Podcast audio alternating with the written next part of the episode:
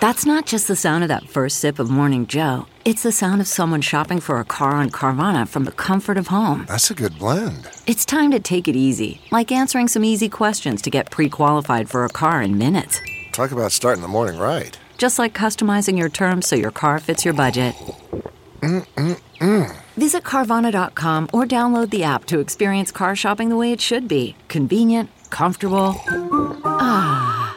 CarMax is putting peace of mind back in car shopping by putting you in the driver's seat to find a ride that's right for you. Because at CarMax, we believe you shouldn't just settle for a car, you should love your car. That's why every car we sell is CarMax certified quality so you can be sure with upfront pricing that's the same for every customer. So don't settle. Find love at first drive and start shopping now at CarMax.com. CarMax, the way car buying should be. The following podcast is a Dear Media production. Hi there, Gabby here. This podcast is intended to educate, inspire, and support you on your personal journey towards inner peace. I'm not a psychologist or a medical doctor and do not offer any professional health or medical advice. If you are suffering from a psychological or medical condition, please seek help from a qualified health professional.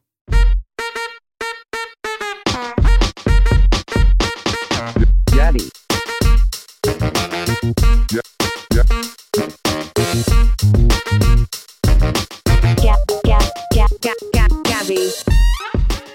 Hey there. Welcome to Dear Gabby. I'm your host, Gabby Bernstein. And if you landed here, it is absolutely no accident. It means that you're ready to feel good and manifest a life beyond your wildest dreams. Let's get started. Before we jump into the episode, I want to share something super cool with you. I have created a way for you to listen to the introduction to my new book, Happy Days The Guided Path from Trauma to Profound Freedom and Inner Peace. You can listen to the intro for free at deargabby.com forward slash happy days audio. This is such a nice opportunity for you to get a taste of what the book's about and hear my voice and see if it's for you. See if this is your moment. See if this is your book go to deargabby.com forward slash happy days audio. Welcome back to Dear Gabby. Today is one of those selfish big talk days. This is one of my favorite, favorite ways to connect with my friends is having these big talks on the show. I get to pick out the people in the world that I love, that I admire, that I think are so damn cool, and have conversations with them. Big talk, no small talk. On today's episode of Dear Gabby, my big talk is with the one and only holistic psychologist, Nicole LePera. Nicole takes clinical psychological concepts and she makes them really easy to digest. This is her superpower. If you haven't found her on Instagram, you're going to flip out when you head to her Instagram account because she's always helping people with tips on settling your nervous system or confronting shame or embracing new habits to create lasting change. And, you know, that's what we talk about here on the show. That's everything that we stand for here on Dear Gabby. So I'm really excited to share this big talk with you. In this episode, you'll learn the most effective way to form healthy new habits and make them stick. Nicole calls this the two stages of change. You'll also learn the real reason we feel shame, and it's not because you did anything wrong. You'll learn the first step to letting your shame melt away. This is a gentle exercise, and I'll guide you through it step by step. We'll also be talking about how trauma from previous generations can get imprinted onto our DNA and affect our behavior, and three proven methods to settle your nervous system when you're feeling triggered. Today's Big Talk conversation is really, really cool. If you like the topics I talk about on the show, you're not going to want to miss this. Dive in now. Enjoy Nicole. Enjoy our conversation. No small talk, only big talk.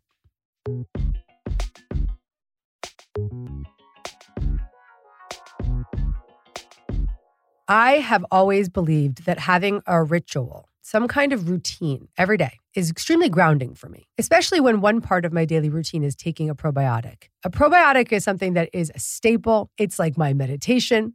I do it every single day. I've been doing it every day for decades. If you're a listener of the show, you definitely know that I put my gut health as a high, high priority here, really high priority. I've been using probiotics as a way of supporting my gut, and I've been doing it for years. But recently, I started using Seed. This is one of our sponsors for the show today, and I have to tell you, I absolutely love this product. I swear by it. Using a proprietary formulation of 24 distinct probiotic strains in scientifically studied dosages, Seed supports benefits in and beyond your gut. So I'm seeing results in my skin. You can get results in your heart health the micronutrient synthesis, leaving you feeling and looking really good. And many people even see improvements in digestion within 24 to 48 hours. I never go on a work trip or a travel adventure without seed in my pocket. Seed probiotic pills are not only in stylish forest green, but they come in this really cute travel pack. So I don't leave home without it. You can just toss it into your handbag. They're also vegan, gluten free, dairy free, and soy free. Seed also provides sustainable refills. So when you take and get your seed refills, you're helping not just yourself maintaining a healthier gut barrier, promoting clearer skin, supporting healthy motility, but also helping the planet. Start a new healthy habit today. Visit seed.com slash Dear Gabby and use code Dear Gabby to redeem 20% off your first month of Seed's DS01 Daily Synbiotic. That's seed.com slash Dear Gabby and use code Dear Gabby.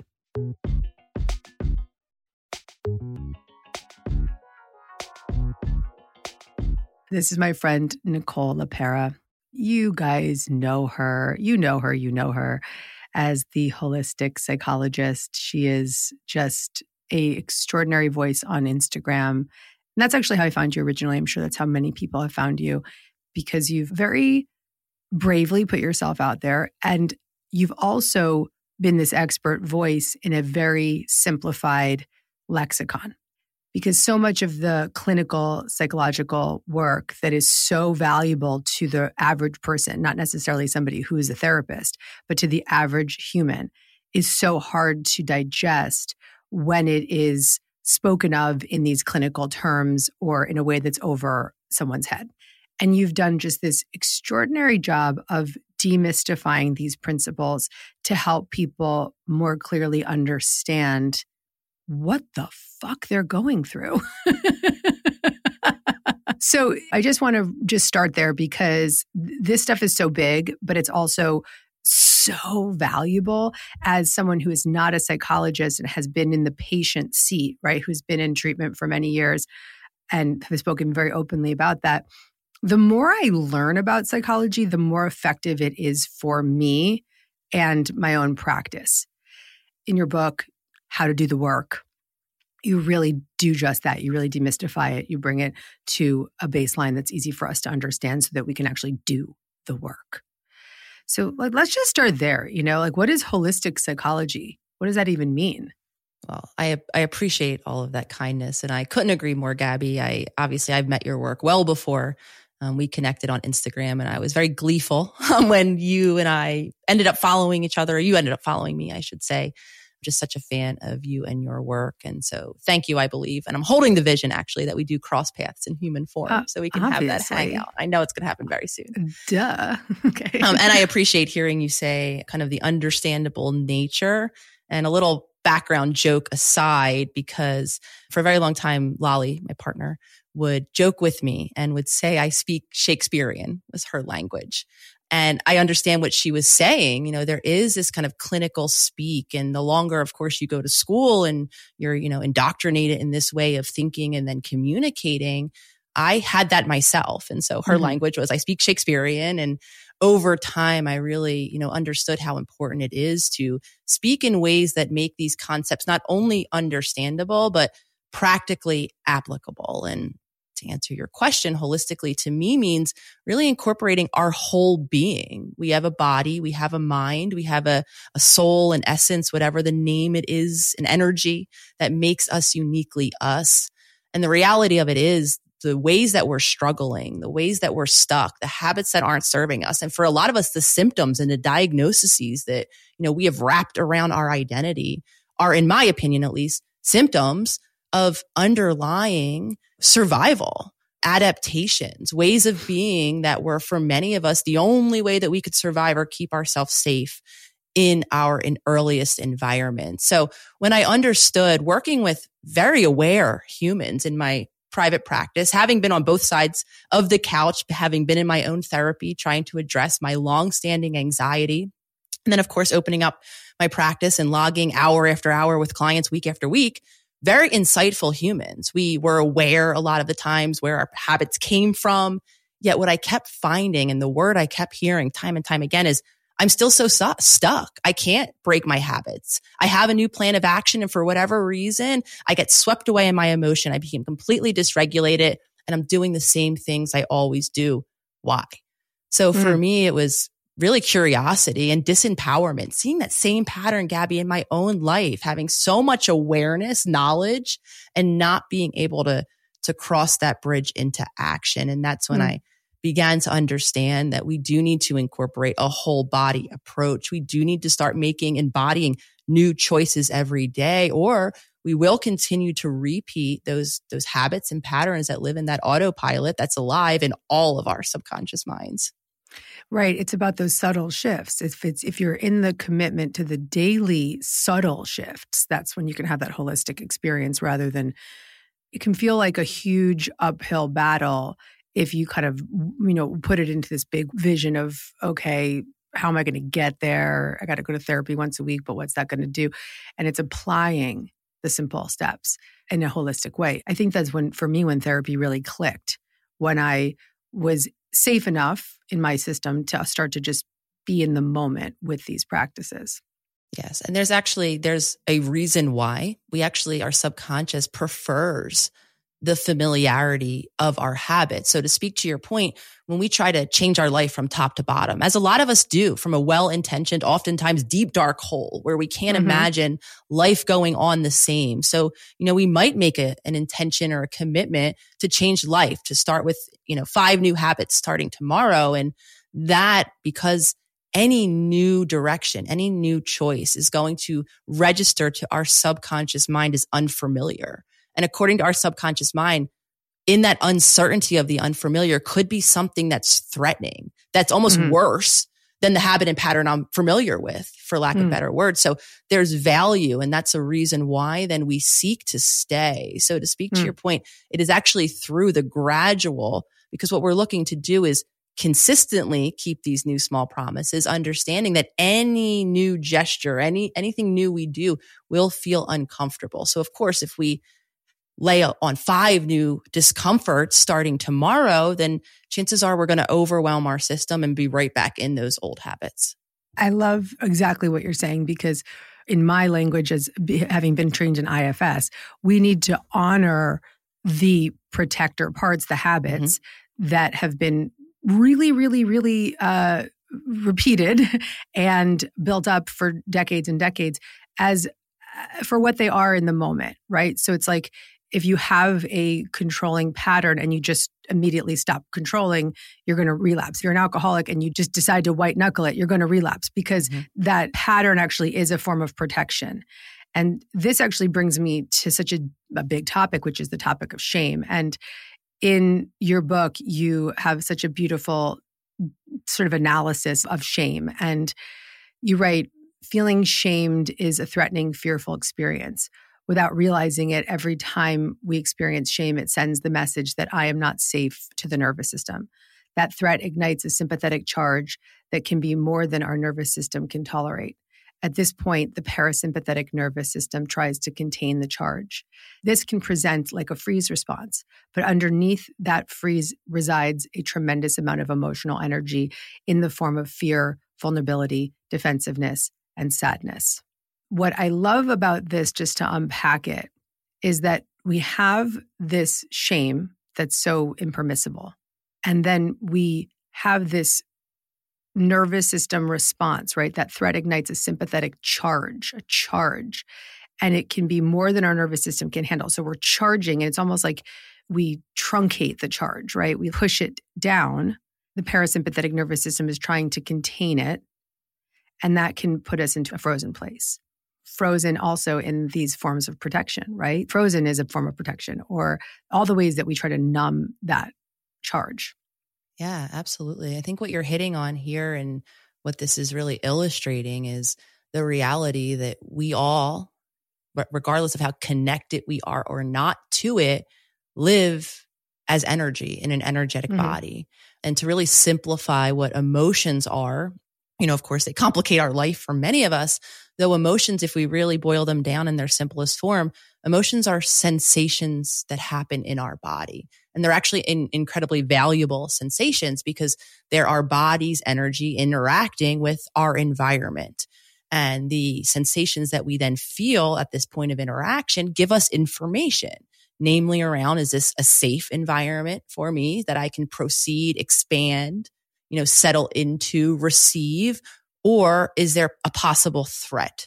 Um, in which case I need to, you know, divert my action and deal with the threat for survival purposes. And the large majority of us in childhood have these same emotions available to us, yet we are in a complete state of dependency.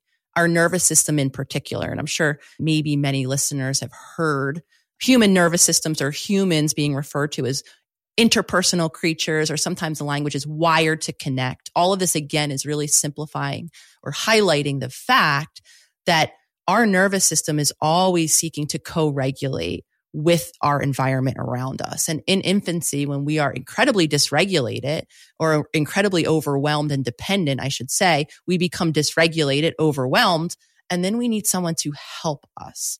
And the large majority of us who didn't have an attuned caregiver, right, who didn't have someone to show up when we were distressed, crying out, you know, to identify or explore with us what need we were having. Are we hungry? Are we tired? Are we upset or distressed, having an agitated emotion? And then help us bring us back into safety. When that didn't happen consistently, we go into a survival mode. We adapt. We do all of these. Our nervous system finds a way to deal with that overwhelm. So for me, what that looked like, as I think very similarly it did for you, we detach from our body, we hmm. dissociate, we might numb right through behaviors, endless achievement or substance use or many other different things. Again, going back to the reality that our feelings, just because we're suppressing them, we're denying them, we're not tending to them, doesn't mean that they aren't there. Right. So feelings and emotions get constricted in us. And sometimes that constriction is our best attempt at keeping ourselves safe. If we can minimize the emotional impact or the felt emotional impact, right? Because I'm away on my spaceship. Now I feel a bit safer to proceed. Again, doesn't mean that emo- that that emotional charge still isn't present. And it is present for a lot of us. And it shows up in subconscious ways. It shows up in our jaw. It shows up Yes. in our hips. It shows up in our gastro issues, Mhm. migraines, sleep issues, all of it. I want to take a moment out of our show to talk about something that's really important to me, and that's my physical activity. My workout method is really simple. I move my body in some way every day. That simple commitment really takes the pressure off. And I believe that it's progress, not perfection. I truly believe that you don't need to kill yourself every single day to be fit. In fact, pushing yourself over the top really can be detrimental. I'm 42 years old now. I'm not trying to push myself to a point where I can't walk the next day. And the Evlo method was designed by Dr. Shannon Ritchey, a doctor of physical therapy, who is proving that no pain, no gain fitness mindset is just not necessary. It's just not necessary in developing a strong, fit, healthy body. And the method is based on neurology, biomechanics, and physiology. And it leads to increased muscle definition, but doesn't destroy your joints or leave you feeling really depleted. Evlo provides fun, beautiful methods that are based on workouts that enhance and combine practices that I love. Practices like lifting, yoga, Pilates, these are my go to practices. And these practices are going to give your body the refresh and that burn that helps ground your body and mind. And each exercise is meticulously selected to target one muscle group at a time while limiting strain to surrounding joints, making sure that you can increase muscle definition while really supporting your body. This is something I swear by. And I know everyone has a really busy life these days, and so scheduling in your workout can feel like a lot. Evlo classes are mostly 30 to 45 minutes, so you can fit in a kick ass workout without feeling overstressed. Membership even includes nutrition programs designed by a registered dietitian to properly fuel your workouts and help you achieve that balance and rest that you need. Evlo usually offers a 14 day trial, but it's extending that free trial to 30 days for our listeners with the code GABBY at checkout. Visit evlofitness.com to learn more and try their membership for 30 days with the code GABBY. That's E V L O fitness.com. Work out smarter, not harder. Now, let's talk a little bit about the origins of shame because so we're talking about a shame response and then building up all these different ways of numbing that initial response. But the shame is actually important for us as children because it it creates the need to be bonded to the parent. Like if, if you know if the parent walks away, the shame response is to go run after the parent. But to your point, if that shame isn't tended to, if that response isn't cared for with the co-regulating parent, then we're gonna we're gonna find all these other ways to protect ourselves from feeling that shame. In the moment now, let's say you are just for the first time listening and you're like, oh wow, shame may be what's behind my addiction What's a first step into getting into the safely getting into the inquiry and the curiosity behind the shame? Yeah.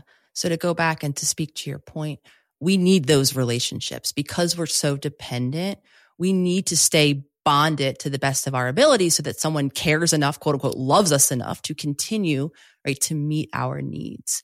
And yet again, like I, I, described earlier, we all have this usness inside of us, right? These desires, these ideas. You see it very clear in most children. They'll say what's on their mind. They'll dance around. They'll express themselves. And when we didn't have a safe environment or an attuned caregiver who could hold that space for that self expression. So to go back to one of your examples, the reason why mom or dad or whomever the caregiver was might have left the room might have been based on something we were doing. We, we might be crying. We might, you know, be looking for support in some way. And if we don't have a caregiver that's equipped enough in navigating their own emotions, they might take leave for whatever reason. Where shame comes into play because developmentally we don't have the maturity to understand all the different reasons why mom or dad or caregiver, whomever might not be able to tolerate us in our state of need right now. The only, and because all of our brains, even from infancy on, seek to make meaning um, as again, as a drive for survival. The quicker we can understand an event that's happening to us, the quicker we can deal with it if we need mm. to. Mm. So we all have these little meaning making brains. And again, lacking the developmental maturity to understand that, you know, maybe mom or dad didn't have an emotionally attuned parent. So when we cry, they're completely overwhelmed with how they feel about it. So they take leave to create safety for themselves. The only, one of the only narratives that our developmentally immature brain can assign is something that's based in us. It's because of something we're doing or not doing. And the more consistently that happens, so say it is around sadness. You come and you express sadness to your parent. And again, they continue to, to divert their attention away or to not be available to help you process your sadness. Before long, that part of you isn't going to feel safe to continue to express because parent caregiver left every time you do that. So now you feel like, okay, this is a part of me that's not desirable. It's shameful. This is a part of me that I can't continue to show the world because the impact on the world is someone leaves me. I get abandoned when I'm in this state of being. So then we internalize this belief. And for some of us, we throw a lot in this grab bag of parts of me, parts in terms of parts work included that aren't acceptable, that are shameful. Right. And then we continue right. again to repress. So as we're going, you know, as on the healing journey, we have to understand that that's part of ourselves still. Even if we mm-hmm. stopped expressing this sadness or this way of being, this artistic expression, maybe even just stop sharing our ideas, doesn't mean that that energy, go back and right, going back to that charge, doesn't mean that that essence, that part of ourself is gone. It's still there. So mm-hmm. becoming aware, um, becoming a conscious witness, as I often talk about, um, of these aspects of ourself, of our repression, of the places of our life that we're shameful about. And the way that we can begin to observe is in real time. You know, do you see yourself speaking your thoughts freely? Do you see yourself comfortable and safe to share your emotions? Do you see yourself able to connect with and express your desires or your wants? Or are there certain or all of your relationships where it just doesn't feel safe or you don't feel worthy enough to have that space or to be heard or to be seen in that way? And then that becomes that, that point of exploration. And for a lot of us, understanding, even even hearing maybe a talk like this, understanding that the reason we might feel shameful isn't connected to something that we are lacking or that we express, you know, very readily, it's connected to these earliest environments and experiences. So it's not that we are unworthy. we definitely have a deep rooted belief and now all of these behaviors to protect us from feeling unworthy, though we're not unworthy. And for a lot of us, that allows us to work with our shame, which really just simply means observe it, understand it. And then over time, that gifts us with the opportunity to make a new choice, maybe to just show a little more of yourself in this safe container in this safe relationship. Right. And what I love what you, that you said was the conscious witness. I often will say, like, the non judgmental witness, right? To just be in this place of curiosity and compassion towards, and this conscious witnessing of these patterns because sometimes we most of the time and this was the case for me i couldn't identify shame no fucking way. But i could see okay well i'm definitely a control freak and i'm definitely an addict in recovery you know? And i could see all the patterns. And so sometimes the first place to to to be the conscious witness is simply just witnessing the habits or patterns or in my case i call them parts as an ifs and so just seeing these protective parts of ourselves that are in these habitual ways that may be too extreme. And so just gently become, we're saying the same thing in different ways, but just becoming curious about those parts of ourselves and even just being in the inquiry. You know, I, I love the, um, in IFS, there's a practice of saying, what do I notice? You know, how do I notice in that moment when I'm the controller is present? What do I notice about it? Is there a shape in my body or a feeling or some kind of sensation or image that comes to mind?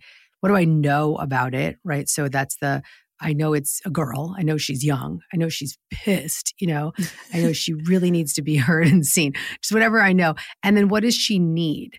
She needs to speak up for herself. That's often what I hear. She needs to to calm down and then write a letter, or she needs to just go for a walk, or she needs to play. Is often what they need, right? So, being in that sort of gentle inquiry of these habitual uh, hardcore habits um, is is a first step. Melting away that shame freeze, right? Because the habits almost just correct me if I'm wrong, Nicole, but the habits almost keep us stuck in the freeze.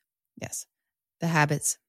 It's the behaviors. It's how we're embodying right that system that whole system even if we you know are only caught in our thoughts and we completely you know diminish the body's role, or maybe you're someone who doesn't believe in this kind of spiritual entity, doesn't mean that that's that's not all all present. It absolutely is, and I really appreciate you speaking to the point that a lot of our journeys begin first with witnessing our habits, especially if you're someone like myself who lived half of your life away on a spaceship.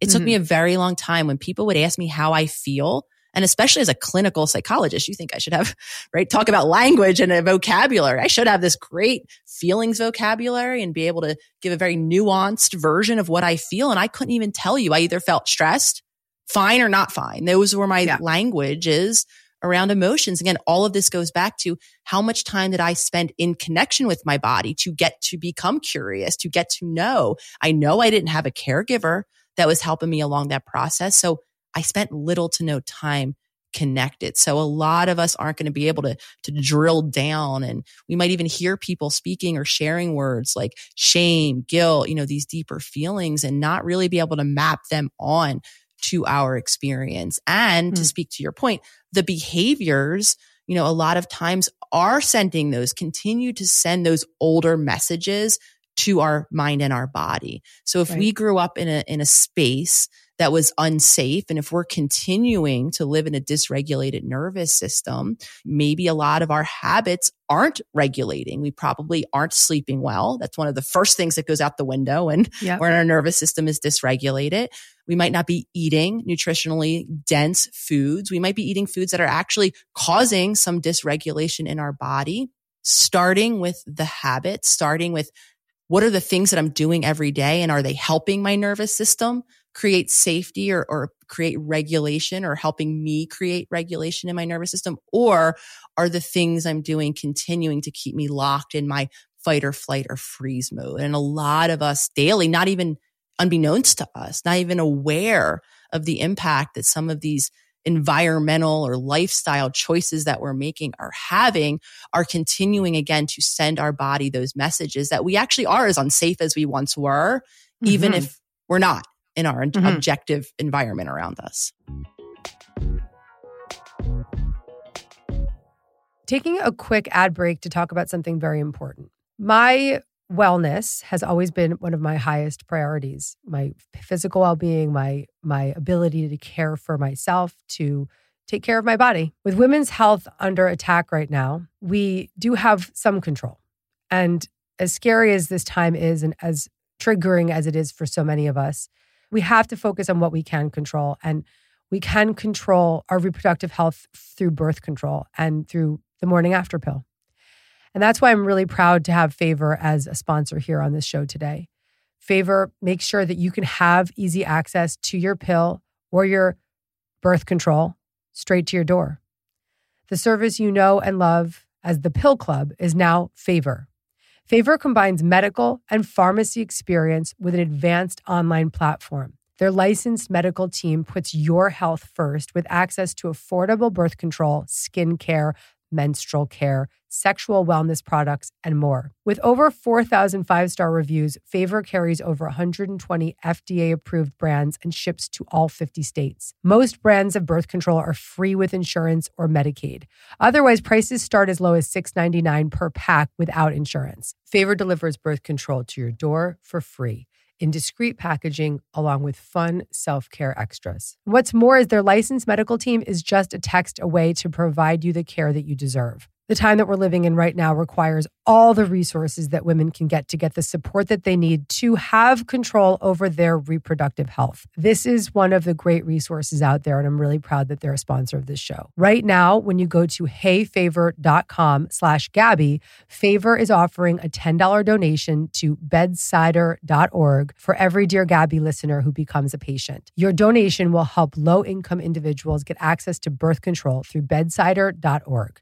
That's heyfavor.com slash Gabby, H E Y F A V O R dot com slash G A B B Y to get your first birth control care package and donate to help more women in need of affordable birth control. Remember, heyfavor.com slash Gabby. You must use the link to make a donation. There's so many places I want to go with this, but I, I do want to really emphasize that the this is why I love your work so much, which is that the more we understand what's happening in some ways, I mean, this may not be for everybody, but I really can speak for myself. The more I educated myself on what's happening from a brain perspective, from a biological perspective, from a shame response perspective, the more I understood, one, the more compassionate I could be towards myself because I could say, oh, I'm not a piece of shit. I'm not inadequate. I'm not unlovable. I have a shame response that I am completely activated in in all these different moments. Even understanding more about my attachment style, which we've talked, I've, I've, talked about that on this. We had a whole episode on this on the show, and we have an attachment quiz that people can go to. But understanding what your attachment style is is also really telling from the standpoint of, oh, okay, this is the type of upbringing I had, and obviously this is why I am who I am. And in a way, it makes us just feel like a little textbook, which is which is kind of awesome because we're not such we don't see ourselves as like this unique unicorn who's totally fucked up, but we're actually, you know, textbook. I'm laughing and there's so much truth in that, Gabby. You don't know how many times, whether, you know, people are picking up how to do the work or hearing blips of my story. And it happens all the time in, in our global membership, the self healer circle. I'll share something that, you know, is this knowing and, and I'll get, you know, inundated with relief from people, having heard an aspect of their journey that they maybe never even shared with anyone because they were too shameful to to admit the reality hearing someone else and then of course having a large community as I do seeing oftentimes many other people in the comments resonating and if you ask me that's how that account my account the holistic psychologist grew as it did Mm-hmm. I used it as a platform for me, first and foremost, to begin to share my story, to speak right. my truth. After A, having come from a personal history and pattern of not doing that, of watering down my truth based on worry, fear, what will people say or think? And then having that same fear validated in my profession, having been told for the seven plus years that I was in training not to be a human, don't share my mm-hmm. story. I mean, mm-hmm. Uh, internet was vilified um, when the first therapists, including myself, started to go on and use social media platforms. We were looked as pariahs and not yeah. to do that. Um, yeah. But to speak to your point, it's in our story. It's in us empowering ourselves through maybe the shame that we once, you know, worried that we were so unique. And I truly believe, and I, I will speak this till the end of time, that no matter, and, and we do have at the self healers and in my community and also in my in the membership a global community so i'm going to speak this with a pretty big sample of, of individuals from around the globe we're more similar than we are Mhm. different um, and again if you ask me when we are so hyper focused on our differences a lot of times just part and parcel of this conversation that's connected again in this dysregulation and the safety that we once felt right in having this division between humans but if you ask me um, we all have things that we're shameful of. We all have aspects of ourselves that we don't feel comfortable yet to express. And the large majority of us at this point are beginning to awaken, to become right the non the objective witness, to see this aspect and having um, making new choices around how we are expressing and telling our stories is, I believe, um, one of the major ways that we are able to see and highlight this similarity. Yeah. I guess to that point, wondering what your thoughts are on this. But I, as you know, I wrote this book about trauma and I've been out talking about my own trauma journey and pretty much just very openly and unapologetically just expressing that I think all people are traumatized. You know, whether it be big T or small t trauma. But, you know, that's like a pretty blanket statement, but I really do believe it because we've all had experiences of shame and that shame creates a trauma response Yes. as we shared earlier. So so are you in agreement with me on that that we're all we all have trauma? I could not agree more. And the simple sole fact, from my opinion, is that we are all humans raised by other humans. Um, we are all epigenetically impacted, which means the life of the lifetimes of the generations that come before us are actually imprinted in our in our genetics, in the way that our our DNA or our genes express itself and are passed on through generations. So even looking back in all of the listeners' family lineages, right? environments have changed. I mean, we've, our civilization as humanity has gone through really difficult, you know, kind of periods of conflict, of Hmm. trauma, of stress that again, even if you're several generations down the lineage doesn't mean that that impact isn't in your blood, in your bones, in the way that your cells are epigenetically expressing themselves. So we are all then not only Holocaust survivor lineage right here, Yes. right? Yeah. not So- only not Mhm. only just the the genetics of it right now we have the actual environment how equipped and i know my parents coming from an older generation my dad being second generation italian from a you know a poorer italian village there was a lot of focus my parents were born in 37 and 40 right around after the depression there was a lot of financial instability and i'm sharing that because a lot of older generations were of the belief that emotions there's no emotional need that children have or that I need to tend to, or even if I did think I,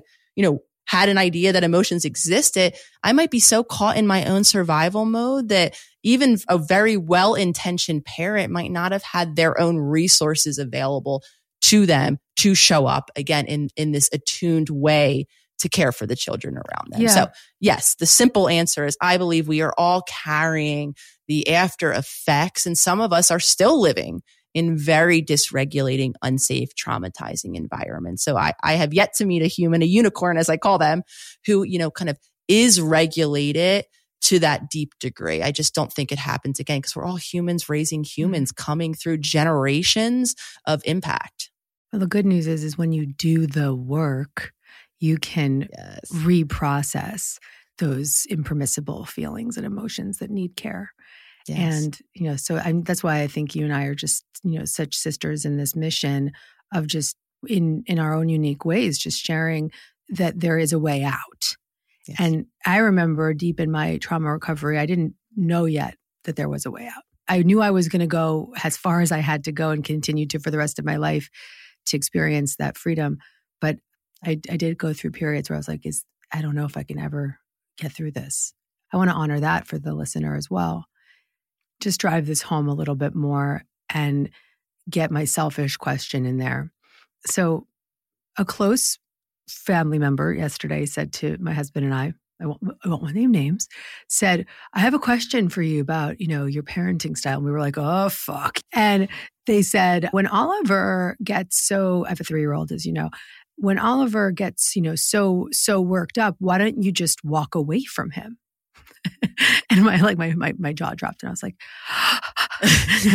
and and I explained that I was like we we practice this different type of parenting where we are there to be present with his big feelings and emotions and contain him in a smaller space so he doesn't flip his shit and you know just be present with him completely and was very like confident in my response and so i felt good about that reaction and response and i also felt really great about the type of parenting that my husband and i have chosen to do but there's a lot of talk these days about overly gently parenting like like the the overdoing the gentle parenting and so that's sort of the balance that I kind of want to hear from you, just my own personal, and I'm sure this will benefit a lot of the listeners.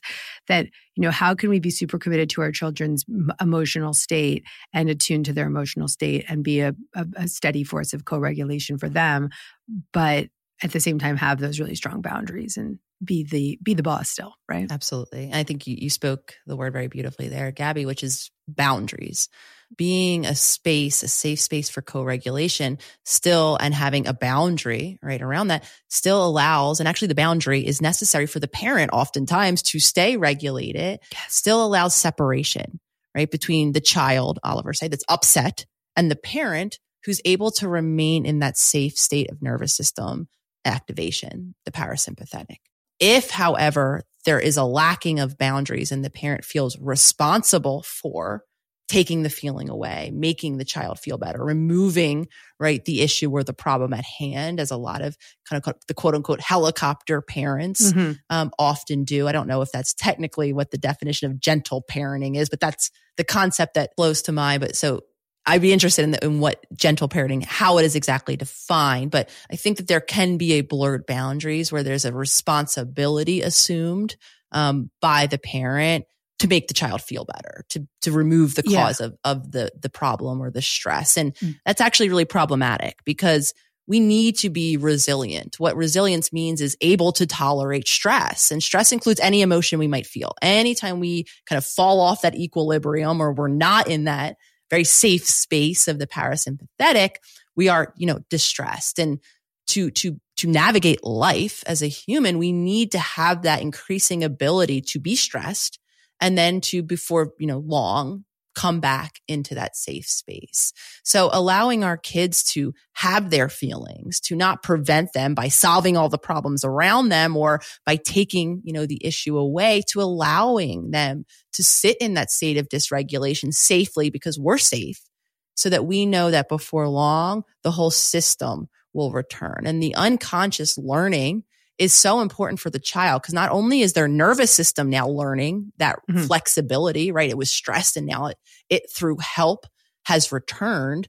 The subconscious message that is sent, the more consistently that happens is, is one of confidence, of empowerment. It's this little idea that the child now gets that, you know what? I can feel big emotions. Totally. Like you just said, right? And find my way through them, maybe with the help of supportive others. And maybe over time I can learn ways to self soothe. And every time it's avoided or we have a problem solving parent that happens, the more consistently that message is just the opposite. I can't deal yeah. with this. I need it's someone outside of me to fix or to take my problems, or I need the environment to be a specific Perfect. way, yeah. right? So yeah. that I don't get upset in the first That's place. That's right. That's actually what I wanted to lean into because I think, first of all, this was so valuable. And, and if anyone's really interested in the parenting stuff, you should go back and listen to our episode with Dr. Becky. Uh, but Dr. Becky. She's just the best. oh. And then we also have um, Dan Siegel, and Dan Dan gave some great advice in our show. But but what I do want to really emphasize is that this um, the idea of in many cases these days so there's the old school parenting of like you know walk away or just fix it for them or whatever that is right uh, and then in and then there's the helicopter parenting of like fix fix fix and just make everything right for them the choice i've made is to be present with his feelings and emotions and to hold him in that completely and then there's just this other boundary i think which is not necessarily an energetic boundary because I don't feel that my energy is meant to fix his energy. I feel that my steadiness is allows him the space to fully process and resiliently come through. So I hold that space for him. But what I do find is that he's a single child. He will be. That's the commitment we've now made. Well, God made that for us. And I just, I, I mainly just want to have the boundaries around him not being the boss baby. Because you can be really gentle. You can be, oh, I want to hold you in your emotions and I want to be there. But then you were like, you know, up at three o'clock in the morning and he's like, I want my toy. I want my water. I want my, you know what I mean? And so it's sort of this balance of like, don't walk away, but also don't like just give in.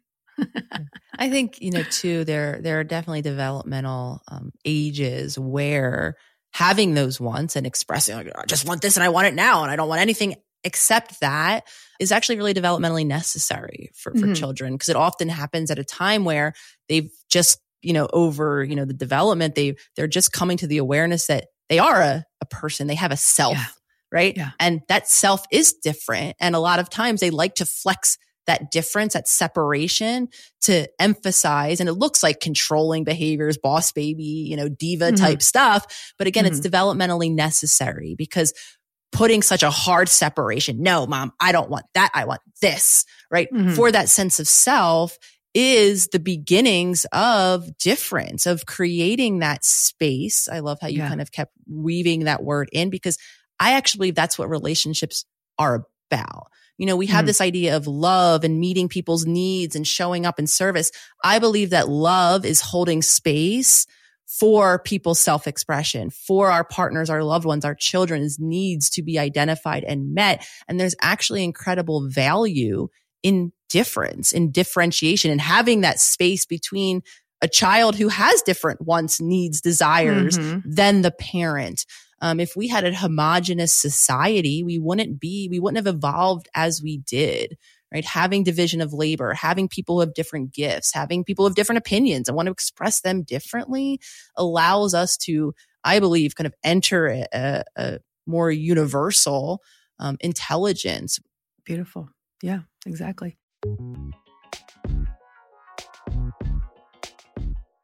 I've been an entrepreneur since I was 21 years old.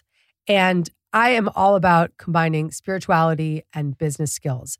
I love talking about how to grow a business, how to market your business, how to get your work out into the world. And one thing that I have learned is the importance of having strong systems and platforms. One such platform is Shopify. Shopify gives entrepreneurs the resources once reserved for big businesses the chance to sell everywhere, synchronize online, and in person sales, and effortlessly staying informed. Scaling your business is a journey of endless possibilities. I love how Shopify has the tools and resources that make it easy for any business to succeed from down the street to around the globe. Shopify helps power those personal connections, the connections that I care about most. It helps you reach customers online and across social networks, including Facebook, Instagram, TikTok, Pinterest, and so much more. Shopify also helps with the difficult parts of being a business owner, providing detailed reporting of conversion rates, profit margins, and beyond. Millions of brands use Shopify not just as an online selling platform, but for marketing tools, management, and analysis. Shopify works to promote small and independent businesses, helping you get over the scary or intimidating parts that come with starting your own business. To get started today, go to shopify.com slash Gabby, all lowercase, for a free 14-day trial and get full access to Shopify's entire suite of features. Grow your business with Shopify today. Go to shopify.com slash Gabby right now. That's shopify.com slash Gabby. Well, my last question is related to the work, doing how you, how to do the work, which is Nicole's book. I actually love this subtitle: "Recognize your patterns, heal from your past, create yourself." I just love clear subtitles so much. Uh, so, what I want to ask is right now, there's a shitload of triggers, right? So, there's like reproductive health being completely taken from us, and it's just the trigger around being a woman and not having rights, right? The triggers of war, if you have that sort of, for me, I can speak like the ancestral story of the Holocaust and then seeing what's happening in the Ukraine. If you, you know, the the triggers of COVID, there's just so many, there always have been, but they're very heightened and elevated, particularly right now. What would be the best piece of advice from the book or just in general that someone could do, you know, how to do the work in with, with their triggers in this time that we're living in? Something that would be a simple takeaway for our listeners. Yeah, absolutely. Very interestingly, this kind of comes full circle to understand that when we're having a trigger or an emotion, right? When we're saying we're triggered, usually we're having an emotion. We feel, you know, whatever it is, we feel some version of upset. That that emotion, just like I described them, right? They're based in our body. They belong to us, right? The emotion we're having, yes, it's in connection to an event that's happening, something someone said, did, or didn't do. Though when the emotion's happening in our body and when we're activated, that's actually information for us. That indicates that there is something deeper that's going on. There is a feeling, a similar experience, right? That resulted in a deeper feeling that we've revisited time and time again. And typically then the way we react from the trigger becomes very habitual as well. We tend to do the same sort of Yeah. thing. So like you were saying earlier, follow the behavioral pattern.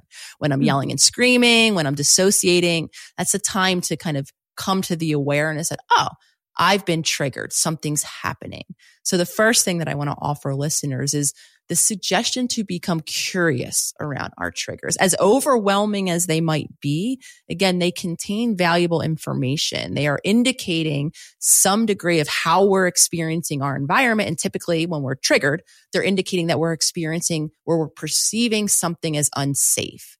Now, again, that that can allow us to explore for ourselves what is it? You know, what are we feeling? What's feeling unsafe? However, there's another important suggestion that I want to offer outside of the curiosity, because I think that's a, you know, an action and like the observation, like we've been talking about, the witnessing, the self understanding. And let's be honest, that goes so far because we're still triggered. Our body is still reacting and we're and screaming and you're in yelling that and trigger, you can't completely curious. dissociated and you know Yeah. dysregulated and uncomfortable and maybe we're actually causing harm to ourself or the environment around us so as important as the insight piece is and very interestingly we've been talking about the two stages of change at least as i see it insight kind of that's been peppered Mhm. all through our conversation awareness being this Yeah. conscious witness so again all of this applies when we're when we're activated when we're triggered really being curious exploring what is coming up it is something deeper and then allowing us the second stage of of changing as well which is beginning to embody a new choice um, Hmm. to do something different in that moment and the the best new choice that we can set, or the most foundational, I should say, because it is foundational new choice, is creating a new habit of finding safety in that moment. So for some of us, that might be through tuning into our breath, learning how to harness the intentional act of breathing in a calm way. I love to shout out the deep belly breath because it's something we can do anytime without anyone even noticing. Learning how to breathe really deeply and calmly and evenly from your belly will help activate that parasympathetic nervous system. For others, it might be really tuning into our senses, right? Naming things in the environment, focusing on what can I touch? What can I taste?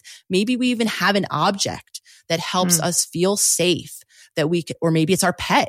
Pets can be incredibly regulating, right? I, I shout out to, to Jimmy Blue, right? Jimmy So Blue. maybe it's it's something then that we can help us along the way find safety. And I Mhm. say that's foundational because without that safety, without that ability to be in that parasympathetic state, we can't think of new things. We have no access. We're actually in an emotional part of our brain that is so hardwired that this is why back to those clients that I would see week after week coming in with like, Oh, I did it again.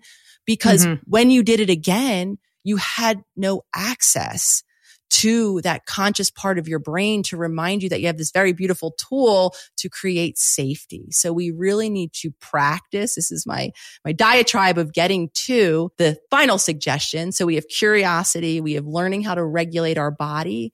And then we have the suggestion that I make that everyone loves to hate practicing so consistently yes. outside of those moments when you really Yes. need it so that when that moment happens, you can help yourself. You can help yourself remember this beautiful new tool you have. And I'm speaking to all of us who like myself, right? We don't, we don't have the consistent habit of maybe breath work or of conscious grounding through our senses so that we're really setting ourselves, we're doing ourselves a disservice. We're asking ourselves to remember something in a very emotional, dysregulated time that's going to be near impossible. So the more Mhm. we practice, the more confident we then get so that little by little we can learn how to regulate ourselves before the, the cap blows off.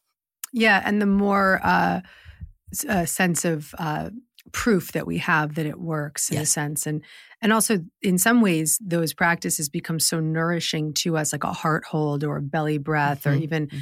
just just you know a box breath all the things that we can do to regulate in the moment becomes so uh when you practice them regularly they almost become something that you crave i found myself at times just being like the second i put on binaural music and do a heart hold my whole my whole system is just like thank you. It's like it's like getting a massage. And i really want to emphasize that you have made such a commitment to us to guide us with this very easy to digest psychological lexicon for giving us the work and how to do the work and being our cheerleader truly for our own personal well-being it's it's just it's just so beautiful to witness and i'm also really proud of you for for kind of going against the grain in that clinical world because it's not easy Well, thank you. And and it it truly, Gabby, you know, was my own journey. You know, like to speak to your point, after giving yourself those heart holds or those belly breaths, you you crave it. Um, Mhm. It really does take practicing and giving yourself that new experience to even be able to have the contrast. Some of us don't even have the idea that there's change possible. And the reason why I'm so impassioned about the work that I do and so committed to, you know, speaking in understandable ways and giving these tools outside of even, you know, buying the book or, or being a member for free, accessible across all of my platforms is coming from that, my own journey of change, my own journey of disbelief where I began, didn't think any of these things were possible. Imagined I was just going to continue to be a stressed out, disconnected, unfulfilled person for the rest of my life. It was really until I walked this path and I Mhm. was my own proof, like you said. Um, And it really does take becoming our own proof, creating small changes along the way that you can tune back in. And now you give yourself a choice. Hmm, when I do these things, I feel this way.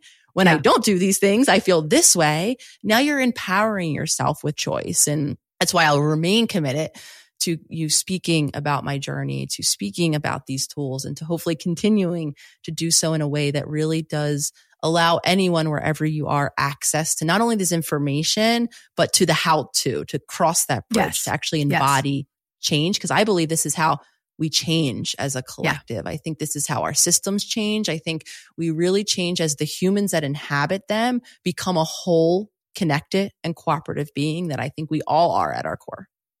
couldn't agree more. I'll close out with my favorite aa slogan. It works if you work it. Mm-hmm. And, and keep working it people. Thank you for being here on dear gabby. Thank you my friend nicole. I adore you. Thank you. and everybody go follow the holistic psychologist and get the wisdom get the book how to do the work. Follow nicole. Thank you thank you thank you. I adore you